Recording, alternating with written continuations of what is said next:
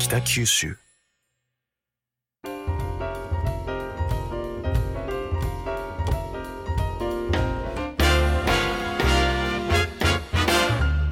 おはようございます。西日本新聞社が素敵なゲストと一緒に北九州の歩き方をお話しする番組ファンファン北九州。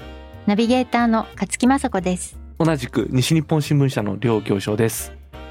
はい先週はもうてるちゃんで盛。り上がりましたねはいインパクト強すぎて本当。いやでも本当は立派な青年だっていやいやそうそう。分かってくれたわかりました。はいはいよくわかりました。じゃあもうお呼びしていい？いやそうそう時間がないけんね。はいちょっともうはいはい掘っていきましょう。はい。はい、えー今日は先週に引き続き門司港でゲストハウス経営などをなさっているポルト代表菊池裕太さんをゲストにお招きしお話を伺います菊池さんよろしくお願いしますよろしくお願いします。よろしくお願いします。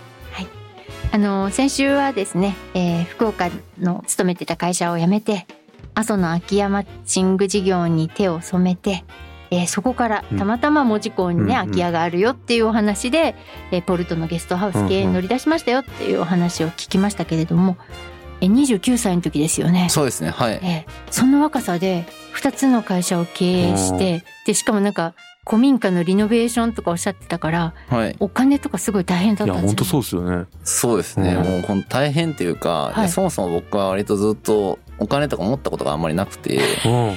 貯金を多少なりとも、はいまあ若干社会人だったらするじゃないですか。はいまあそれで自分の全財産といいますか、はいまあその会社を立ち上げるときに、うんはいまあ一人30万ずつ出資しようっていう話で、はいはいはまあ資本金100万円の会社設立しようって言って、まあはい僕もだから30万円出して、その2ヶ月後ぐらいにその文字工の会社はい。立ち上げる経緯になったんで、はい。まあ自分のお金とか当然全然持ってなくて、はい。はい。でまあその回収しないといけないからですね物件を、うんまあまあお金かかるんだろうなと思いながら、うん。まあ、ええとりあえず会社作るんですけどはい。借金できるかどうかちょっとわからないんで、はい。ちょっと借りる前に、はい。あの銀行にちょっと相談させてくださいっていう話からはい。実はスタートしてて、でその時の日本政策金融公庫さんっていう、まあ、公庫にはい。お金をお借りする際に、はい。まあ口座をやっぱ見せないといけなくて、はまあ自己そう自分自身の口座にいくらあるかっていうので、はいまあそれで余震と言いますか、まあこの人大丈夫な人かどうかの判断っていうのをはい。一応するというのがあって、はい。まあその時その、まあ前日に自分の貯金口座確認したら、はい。まあ6102円しか入ってなくて、あれ？なんか俺が思ってたより少ないなと思って、まあ10万ぐらいはあると思ったんですよね、僕は。全然違う。いや、僕は10万円ぐらいなんかお金持って、まあ一応ゼロとはいえどもええ、まあなんか自己資金ゼロですって言ってお見せする口座がなんかええ6000円台とは思いも思ってなかったんで、なるほどですね。ちょっとまあでも仕方 もう仕方がない小学。生より少ないですいやよまあそうですよね。なんか本当に俺もびっくりしましたもん自分で。そうですよね。大のお大人が。ね。大の大人がなんかそうですね500万円の融資受けに行くときになんかはいあ6100 500円。万円の融資受けに行ったんですねそうですね。なんか6102円の口座残高で俺いけるんかなと思いながら。はいいけんでしょ普通って俺も思ってたんですけど、はいなんかやっぱそのね、あはの、融資をしてくださるというか、担当の方もやっぱ見たことない口座の金額なんで、やっぱ笑ってくださって、まあ相当受けてたんで、やっぱ自己資金ゼロの人とか聞いたことないと思ってたんですけど、本当にゼロですねって言ってたんで、その、なんか、いや、その辺の高校生の残高の方が絶対高いですいやまあそうっすよ。よね。話しながら、まあで、まあ事業計画見て、ええまあそれでまあ、あの、融資はしてくださるっていう形になったんで、はまあ、それからあのお金を借りてああのー物件を改装してではい。改装費も全然足りなかったんですけど500万ではだから結局事業で売り上げ立ててまたお金を再度あ。追加で600万ぐらい借りてなるほど。あで合計1000万ぐらい結局その物件には使ってるんですけどね、はい。まあ、はいでそういう形で会社の事業をスタートさせたっていうのが経緯ですね。はあ。まあ借りれてよかったですね。そうですね、うん。俺も本当びっくりしました、ね、いやでも普通は貸さないと思うんですけど、うん。よっぽどちゃんとした事業計画だったんですかね。そうですね。多分僕その一応マーケティングの仕事してたんで、ええ。あの企画書とか作るのうまいんですよね。自分でまあそれはちゃんと作れてるけどこいつ全然口座積んだから 金額お金ないなっていうなんかそういう違和感はすごいあったんですかね。そのなんか計画的なものをちゃんと立ててるのにお前全然計画性ないやん。資産運用にっていう感じですよね。なんか多分担当の人からしたら、ですね。いくら20代とはいえね。はい、あでもいけるんだ。そんなんでですね。いやいけるみたいです。だから僕一応前例を作ったというか、うんあのはい僕今税務見てもらってるその税理士さんも、はい。あの初めて見たって言ってたんで、そのはいあの当日面談の時に「いや6000円でお金借りに行ったやつはもう彦地君初めてやけ まあ本当にお金なくても起業できるっていうことを言えるようになったから 俺みんなに言うわって言ってましたもん。なるほどですね。起業したいですっていう人の相談の受けた時にうんあのお金貯めてからとかって言われよく言われるから、あもうすぐしろと言えると、まあ、やりたいんだったらすぐやれるよって言ってうん。一応こういう男おるよっていう話はできるねっていう話。で夢があるね。うん、じゃ先週のあの照代さんに続きじゃないけど、うん今度はお金のない若者にも希望を与えてる。そうね。いや本当そうっすよ。いやお金はなくてもなんとかなりますよね本当に、うん。ああそれは思いやます本当、うん。ただ本当怖くなかったですか？その500万円返せるのかなって。いやなんか最初のやっぱりええ。1,000万円ぐらいまでは若干やっぱあの怖さはあったんですけど、うん。えもうその1,000万ぐらいを超えてきたあたりぐらいからだんだん感覚がまひってきて まあ今4,000万ぐらいまでいってますけど、はいはい。もうそれぐらいまでいくとなんかあの強い人間になってきます。大丈夫ですね。はい、もう1億ぐらいまで早く行きたいなと思ってます。なるほどっすね。はい。やっぱ融資の額がやっぱりこう会社の信用と男の価値なんでやっぱりそのそこは。もうあとはいかに回して いかに引っ張ってくるかっていう。ね。はい、どんどんでかくでね1億貸してもいいと思われる男にね なっていかねばという。なるほどですかっこいね。いな。でもちゃんとあの返済は計画通り進んでるんでしょうか？あすまあ一応返済進んで。進んでませんとは言えんでしょいや進んで一部進んでまた増えてっていう繰り返しですからね なるほどですね。はい、そういう形で会社を経営しております。まあでもあんまり怖さはね、ない、ないというか、まあお金で死ぬことはないので、まあそううそですねいう意味では、いや本当そうですねあんまり心配はしてないって感じですね。まうんあ、健康で元気だったらいいかなと思ってます。うあんなるほどですね。はい。いやその健康のお話ですけど、はい。実はね小さい時。あそうですね。病気をしててと言いますか、あの、まあ、てるちゃんのバナナジュースの話にもつながるんですけど、はい。もともとバナナジュース、その文字工だから、まあ、始めてるっていう経緯もあるような流れなんですけど、はい。まあ文字工だからバナナっていうよりは僕そのてるちゃんにあの中学校とか小学生ぐらいの頃から僕がそのスティーブンス・ジョンソン症候群っていうなんかなかなかな長い名前のな？病気に。スティーブンス・ジョンソン症候群っていう。スティーブス・ジョブス？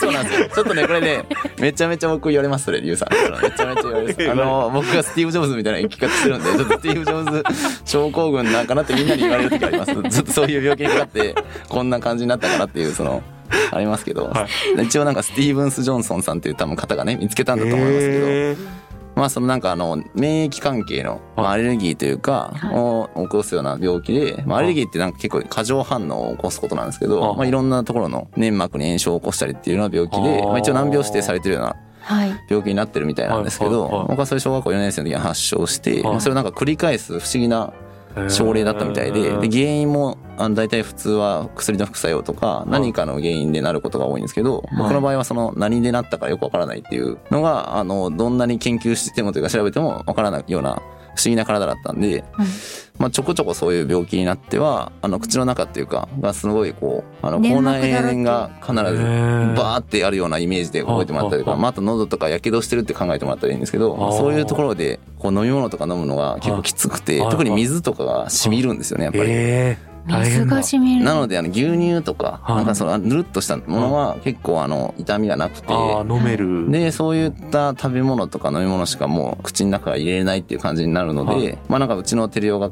開発したというか、はい。あの何を飲ませるのが一番いいのかっていうので、バナナジュースをへその当時作って飲ませてくれてたんですけど、うん。で僕はなんかバナナジュースを飲むと元気になるみたいなイメージがずっとあって、はい。まあそれでなんかあのテレオがバナナジュース出すお店があったら、はい。みんなが元気になっていいかなっていうのはちょっとずっと思ってたところもあって、うん。まあそれでお店開業したっていうのもあるんですけどいやちょ待ってめっちゃいい話がまた テレオのバナナジュースめっちゃいい話じゃないですか。そうですよ。そうです病気でまあ辛かった時。父親の胃潰瘍よりも全然 本来はね なんかその先週ちょっと父親の胃潰瘍の話盛り上がりすぎたんであれですけど。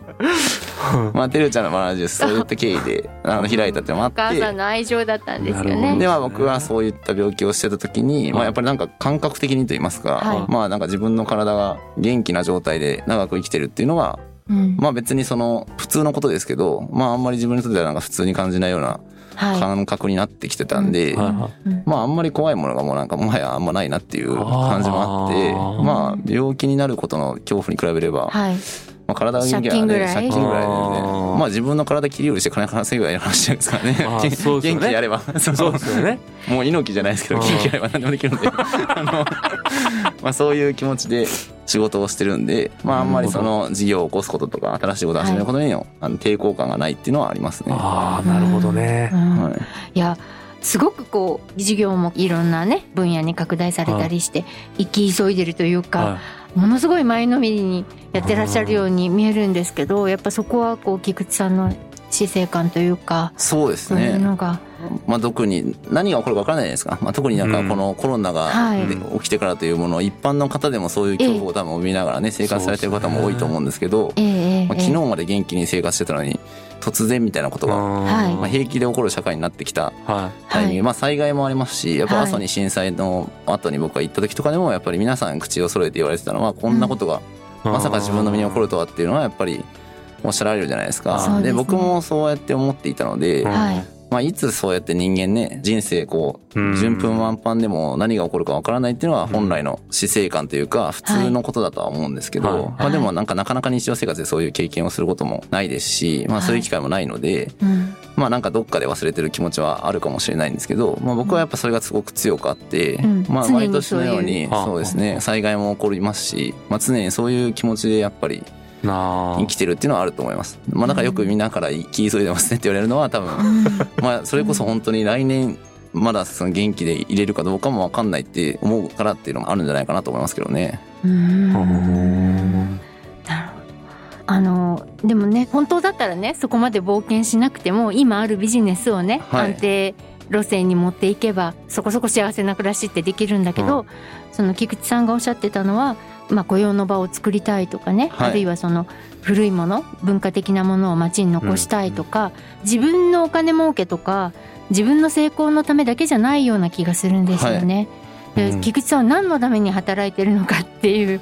ああまあそうですね、うんそれで言うとやっぱりなんか僕はさっきの勝木さんが言ってくれた言葉がすごく嬉しかったのはなんかその希望を作ってるっていうのをおっしゃってくれたのは僕はそれをすごく意識してて当時といいますかあの僕ら門司港のやっぱ代表する起業家の方っていうと、はい。あの出光佐藤さんとかあが名前によく上がるんだと思うんですが、僕なんかで出光佐藤さんをよく例えに出してるんですけど、はい。当時は石油がなかったからはい。やっぱ油を出光佐藤さんはたくさんこううん。日本中の人に油をみんなに行き届くようにすると、はい。それが独占企業とかによって接し迫られるんじゃなくて、はい。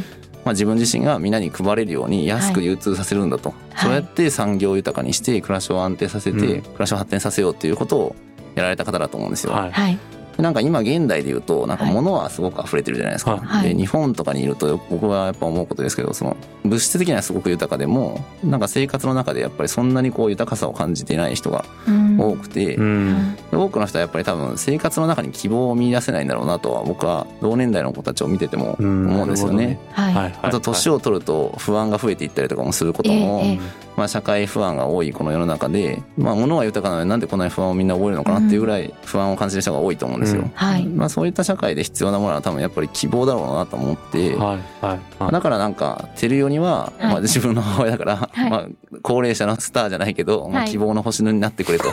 頑張れと。俺は若い世代のうん。希望の星じゃないけど、まあ、こんな人間でも、まあ、一生懸命頑張ればそうやってこういろんな事業を生み出せるし、はい。あの社会を変えられるんだってことを見せてみたいっていうのはあって。はであと門司港って町はもうあの日本でも一番早く発展して一番早く衰退した町と言っても過言じゃないぐらいうん。今高齢化率も高く、うん。まあ、産業の衰退も激しいエリアなので、はい。そんな町でもこれぐらいのことができて、まあ、こういった幸せに暮らせる仕組みが作れるんだっていうことをい。はい僕自身はやっぱ証明したいっていうのがあって、はい。まあ、それがなんかいろんな地域や人に希望を与えるような形になるんじゃないかなっていうのもあってというか、まあ、そういうモチベーションで頑張ってますね。あ文字コーンのことも大好きですよね。そうですね、まあ、自分の町やっぱり好きですよね。まあ、生まれ育ったエリアですし。ーはい。は自分の母親をはじめ父親とか家族や友人っていうのも住んでる町ですし、はい。まあ門司港に育てられてこういう人間になってるので、まあ地域に恩返ししたいっていうのもありますし、うん。まあ自分の生まれ育ったエリアがやっぱどんどんこう廃れていくのを見ていると、まあこの町をちゃんと元気にして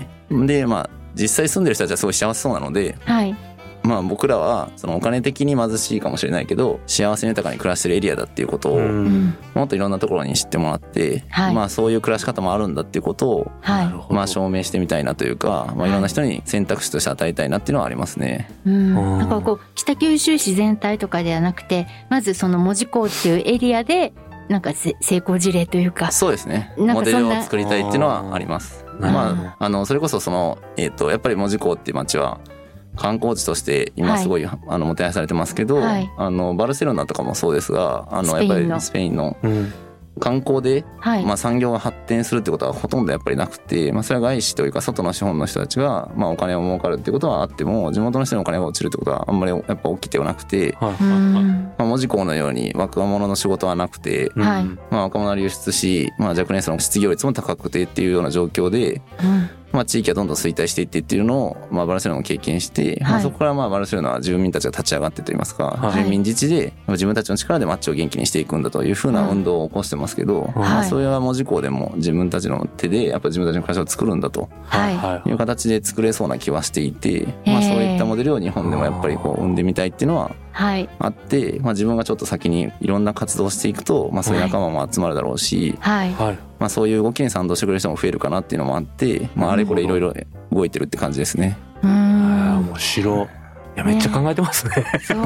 いやそしてねなんか門司港が北九州のバルセロナになったら、うん。まあ他の区例えばね若松区とか、八幡東区とか、ね、同じような悩みを抱えてる他の区の人とかもねあちょっとああいうの真似してみようかなとかいう気になるかなとそうですね。まあね。環境問題のように、はい。まあ北九州が本当に世界に誇れるような、まはい。あ課題を克服したことではい。先進都市になるっていうことは全然あり得ると思うので、まあ今だったらやっぱり高齢化っていうのは一個の大きな課題でしょうけど、はいまあでもその少子高齢化でもはい。豊かな暮らしは作れるっていうことをはい。証明してみたいなっていうのはありますね。うんなるほどですね。うん。本当に32歳とは思えないぐらい。ですね。はい。い。いい。や今日あの僕はあの前向きなはい。そんな菊池さんの話を聞いてはい。すごい元気をもらったんですよ。うんやっぱり希望をいただいたなと。あ思いながらはい。でもこの希望は多分てるちゃんから俺もらってるんだろうなと。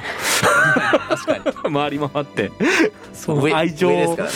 そう。そうですね。あの生みの親なので。そうですよね。うん。なんかいかようにはならんけど あのすげえ愛情もらったなって気になりました今日。お話聞いてですね。であとうん。ゲストハウス泊まり行こうかなと思うんですけど行っていいですか？あ、全然ぜひぜひ、あの、来ていただけたらと思います。あのそれこそ横山と行きます。一人で行くんじゃなかったの？来ていただいて、で、てるちゃんのバナナジュース行って、てるちゃんのバナナジュース行って。てるちゃん不在のタイミングで行ってもらったら一番面白いですけどね。おらんやおらんやないかいっていう。結局おらんやないかいっていうので。そしたらもうハンコ屋さんまで行かなきゃいけない本当っすそうでね。近いんで徒歩2分ぐらいなんで。うんハンコどどう作ろうかな。せてるちゃんには会えますよ、大体。そうなんですね。てるちゃんバナナジュースになくてもハンコ屋にいるんで。あ近いんだもうすぐ近くなんですよ。いやてるちゃんだけは見とかないかすねいやそうですよ。会ってご挨拶しなきゃ。ですね。うん。あのお世話になりましたって言わないかんっすね。そうですそうです、うん、そしていつかゲストに出てもらわないといけないんそうですね。はい。ということで先週今週と2週間にわたって門司港でゲストハウス経営などをなさっているポルト代表菊池裕太さんにお話を伺いました。菊池さんどうもありがとうございました。ありがとうご。ざいました。ファンファン北九州ではハッシュタグファンファン北九州で皆様からのご意見や感想をお待ちしています。スマホアプリのポッドキャストや Spotify では過去に放送したお話がディレクターズカット版として聞けるほか Voicy ではナビゲーターのアフタートークも聞けます。それでは次回のファンファン北九州もお楽しみに。